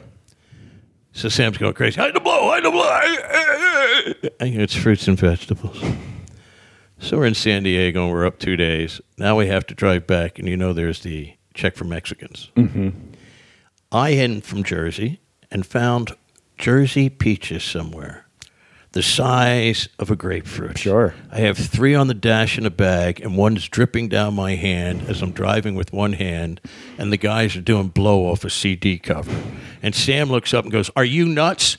Throws my peaches out the window and yells, Fruits, fruits and vegetables. and I pull over the side of the road and I go, Listen, I'll do peach time. Yeah. I said, get out and get the peaches. They're looking for Mexicans this time. Well, they can see us. And I go, I'll go to jail for peaches. So, So how do you like? How do you like it now? How, uh, is there a comparison between when you started and now you're doing it again? Is it- do Yeah. you- Do, you miss the old days? Are you loving the new life? yeah. Or the- d- d- in the old days, every night a club was packed. yeah. Packed. I mean, the, the comedy store had lines. We would go to four in the morning, Right. and there wouldn't be an empty chair. and that's how it was. in Lines clubs. in more than one way. Yeah, and uh, yeah, and that's how clubs became around the country. Mm-hmm. I mean, every celebrity. You know, one night I say to a guy with a li- red hat, "Hey, Santa," you know, I can't see his face. It's Billy Yeah. Idol. Another night, uh, Robin comes up to me, goes, "Hey, Stephen Stills wants to go up, come up to the house," and I go, "Who?" Right. He goes, "Crosby, Stills, and Nash." I go, "Uh, "I'm a Doors guy," Yeah, yeah. but that's a great story if you want to hear it. That's a fantastic story. Uh, let's hear it. All right, Robin has Mork. It's Dave Tyree and myself, and he Dave says, Tyree, uh, old writer for uh, Pryor, right? "Yeah," and Roseanne. He was oh, oh, he no, wrote that's for- Mooney. You're thinking Oh, of. Mooney. I'm thinking of Mooney, right? Uh, but he was a comic. Yeah, yeah, Dave And uh, still says he, he lived off of Mulholland. He says, just go in the house. It's open. I'm going to stop and get liquor. Just tell my mom it's cool. This Robin? This is Steven Stills. Oh, Steven Stills. Okay. So Robin is sitting on the couch, and so am I. And his mom comes out of the bedroom and walks by us. There's a doorway into the kitchen. She's got an empty beer. You hear her open the refrigerator, pop one, back up, and go, "M- M- Mark? and she runs to her room. So Stephen comes in. I go, you might want to tell your mom aliens aren't here. Right. And he goes, oh, she, she drinks a little bit, obviously. So the party starts, and we're in full swing. And he's playing jazz like you can't believe. I go, who is that? He goes, me. Nobody wants to hear it. Unbelievable. stuff. Recorded? Yeah. Uh, Jazz? Oh, he's, a pheno- Unbelievable he's a stuff. phenomenal guitar player. Unbelievable. Yeah. He's a great guy. But at some point, and this is one of the reasons I stopped partying because this is what became an argument every time in my case. Mm-hmm. Yeah, you know, there was another guy on the knoll. I know there was a guy on the grassy knoll. well, I don't know if it was Robin or David. One of them left. Mm-hmm. And uh, I have a very strong mind. It takes a lot to get to me. And about the fourth time he said it, I go, You're Stephen Stills, call the White House. Right. Well, he did. Really? Yeah. And that's when I turned to either Robin or David and said, We, we got to go before the helicopters. Yeah, yeah. But around the third time he tried to get the president on the phone, I said, We, we got to get the fuck out of here. well, did you ever uh, party with the remaining members and Ray Manzarek or? Uh, here's how I met Robbie Ray. Krieger. Roseanne Mm-hmm. had a talk show, and before it went up, I was in Cantors. and he's just sitting there, and I've never done this. Ray Manzarek. Yeah, and I just went over and I go, I idolize you. Would you do a talk show? Yeah. Can I sit here? Yeah. And he was a lovely, lovely, lovely man. Awesome. But uh, to me, there was no other band. You Yeah. Know, it was, you know, the Beatles, I, uh, the, the Doors were it for me. So uh, I've learned to appreciate Crosby, Stills, and Nash. And later on, I, in fact, I opened for them uh, the first gig when Crosby's out of jail, which is another great story. Oh, after he got out of jail for drugs. Yeah, it's his first gig. 87? It's somewhere in there, Yeah, but it's yeah. for handicapped Vietnam vets Okay. in Kansas. And we flew there, and I think one of the engines started to go because I didn't fly back with them. Oh, I have really? a thing. Like when I used to work Tahoe, I got on one day in the Temptations. I got off the plane. Oh, yeah. Yeah, I hate flying. Why? Why increase the odds? If the band good is going down, Yeah. it's just a question of when. Yeah. So uh, uh, there was a few comics and a few bands, and John Fogerty's band was making a lot of noise behind the comics. Mm-hmm. So I'm in the dressing room, and David comes in. He goes, "Who are you?" Well, I know the keyboard player really well at this point, and I tell him, "He goes, get the fuck out of here, you piece of shit." Who says this? David Crosby. I said, lovely man.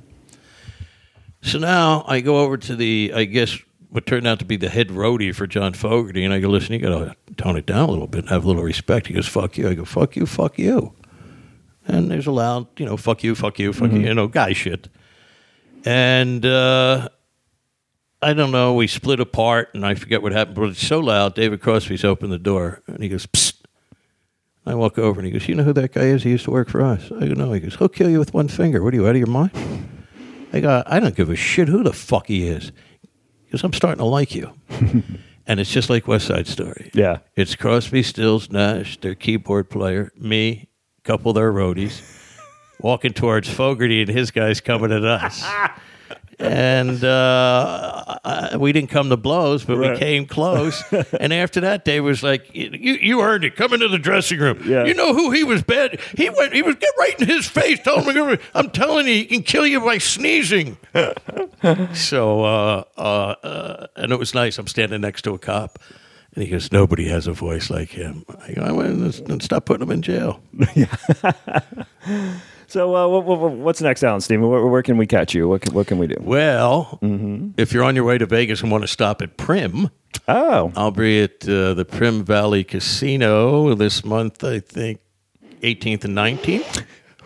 is that a bonkers room? I'm trying to. Think. Yeah. it is. Okay. Yeah. Yeah. yeah, yeah.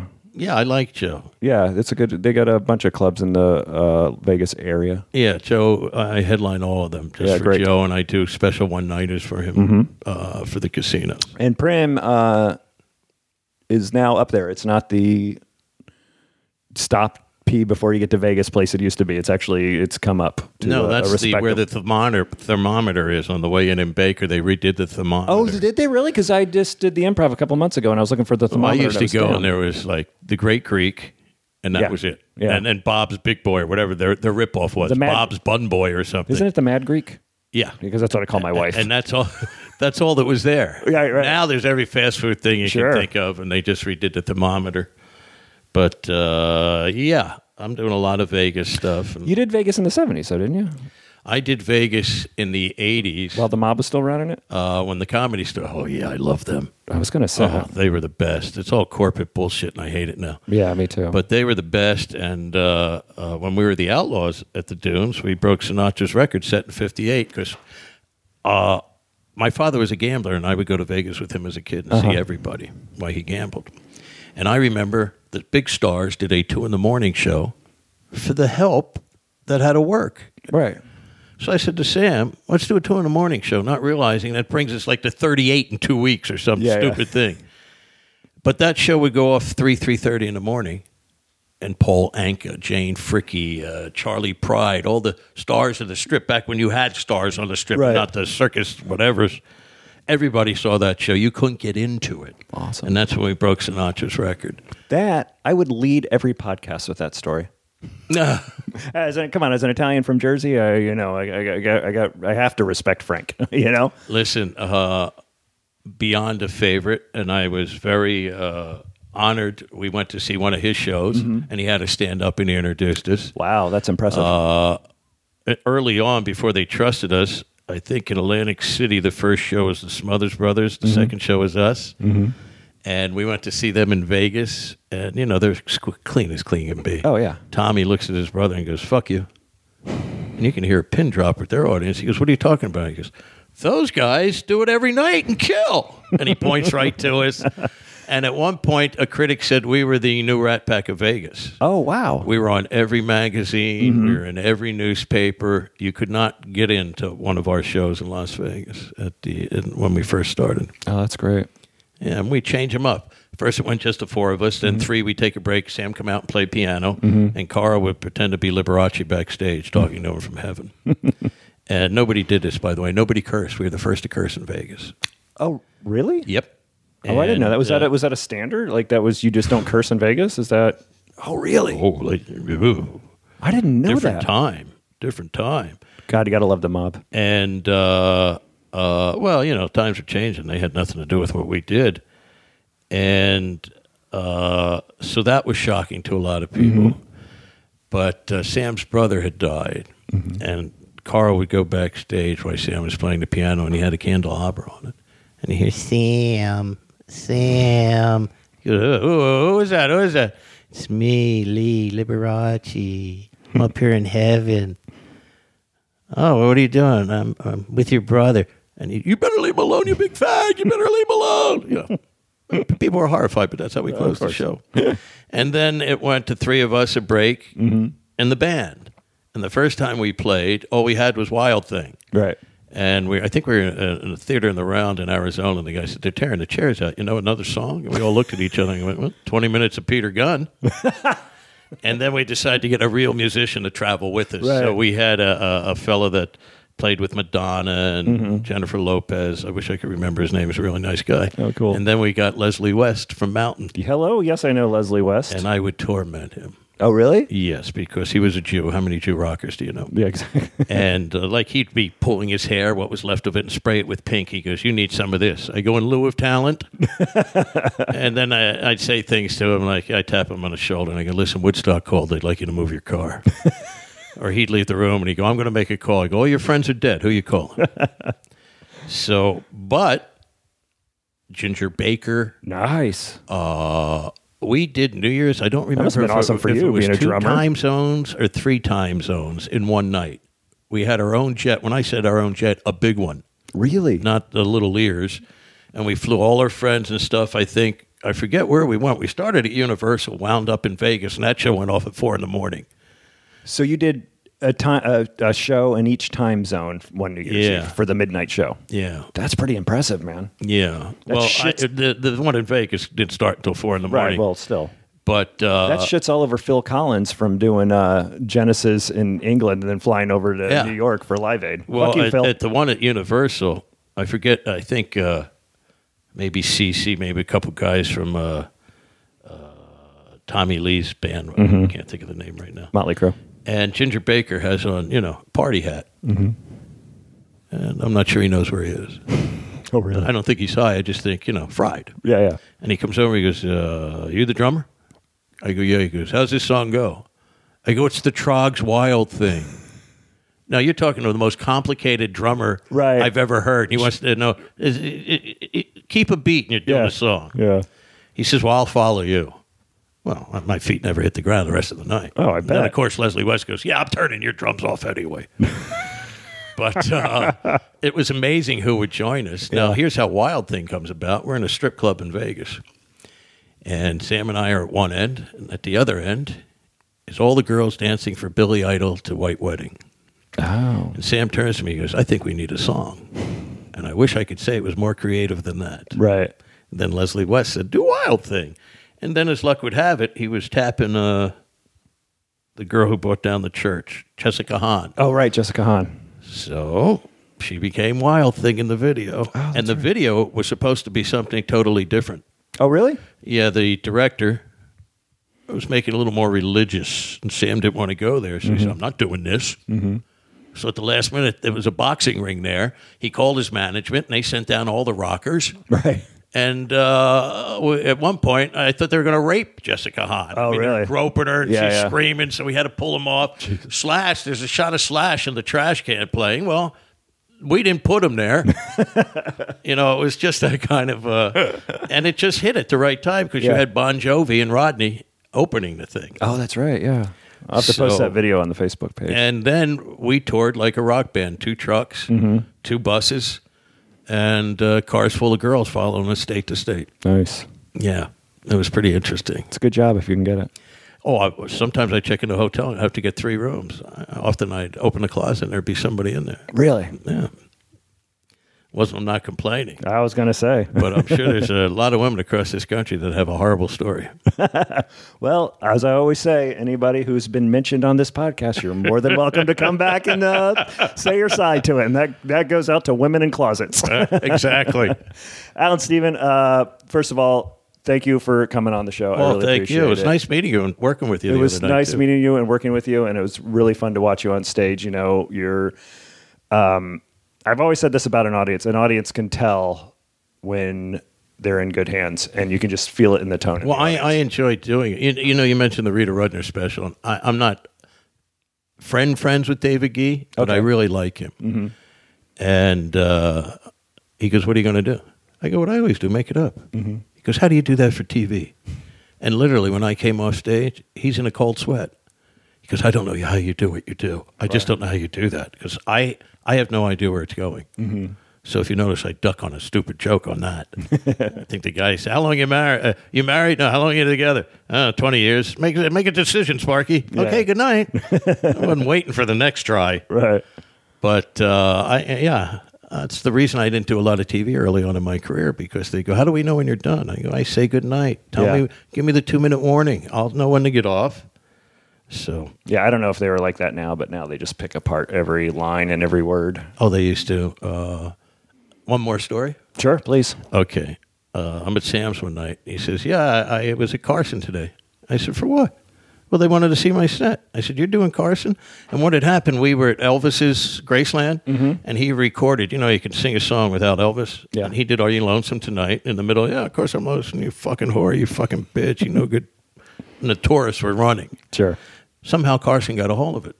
So we're all partying, and I go, uh, "You already did stand up. Why don't you do the song?" So at nine in the morning, I go and get three tuxes for for us, Right. Uh, With b- bowlay ties, what do they call those, like cowboy ties. Yeah, the cowboy ties. And I decide, or Bolo. we decide, Bolo ties. we're going to be the young Jordanaires because the Jordanaires backed Elvis. Well, and all this zest, nobody bothers to tell the guy who books the Tonight Show. So we go at four o'clock rehearse, and we bought. We're the backup singers, but we bought three or four real backup singers and a guitar player. Sure. So there's an extra seven people they got to pay, and we still haven't asked permission. Didn't even occur to us. And the director thinks it's funny. And now we're in the dressing room. And here's where I will give props to Sam. The guy comes in and says, You can't do this. He goes, Well, then I'll go home. Cart your ass down to Johnny and tell him, Fuck you. He could have broke me, and he didn't. I need this shit. This is what I'm doing. Mm. Well, while they're deciding that, Carl and I go down to makeup. And what are the odds? Here comes Carson. And he sits down. He goes, "Wow, I'm having another generation of the Jordan Airs on." and I look at Carl and I go, "Yeah, our dads are pretty proud to be on the show." and uh, whatever Johnny said, we said, "Yeah, that's our dads." Yeah. So he thinks we're the young Jordanaires. now, for that particular show, they usually have a flat curtain, but in front of the flat curtain, they put a round one. Okay. Now, keep in mind, Carson thinks we're the Jordanaires. so we line up and we got our heads down, you know, like the backup singers did in the 60s, you know, like the Temptations. And Carson's sitting there and he looks up and he sees real singers go into the soundproof booth. And he whispers to Ed McMahon and he's pounding on the desk and he's cry laughing. Oh, really? Well, he doesn't know what's coming. Right, right. But he knows he's been fucked. And and now Ed's laughing, and the audience is going, "What the fuck's going on backstage?" Well, the curtain opens, and you know Sam was in the church, so he sang it pretty good. Yeah. Mm-hmm. and he cleaned it up, but nonetheless, it was still funny. Sure. He sits down, and Carson says, "You're on my anniversary show in four days. I think we were on that that month five times. I'm still getting a check." And you know how they say he never hangs out Yeah. after the show, I think he hung out for like two hours. I have pictures with all of us with him. He said, Really? He said, funniest fucking thing. I have not had been had like that in a long time because everybody's afraid of him. Right. Yeah. And the guys that book the show, they do what they think he would want, which Sure. they play it very safe. If you notice back, eh, it, it, it, they never had anybody come out like Sam. Right. It was always safe guys, safe guys. Well, that's not Johnny. Yeah. It's people who think they're thinking for Johnny. Right. Uh, and uh, listen, we had a great time That's- and broke every rule, asked no permission, and said, fuck you. that is so odd. Like I literally Oh, by the way, forgot- yeah. my mom said, you guys sang really good. your mom who was married to your dad in the Jordanaires. yeah.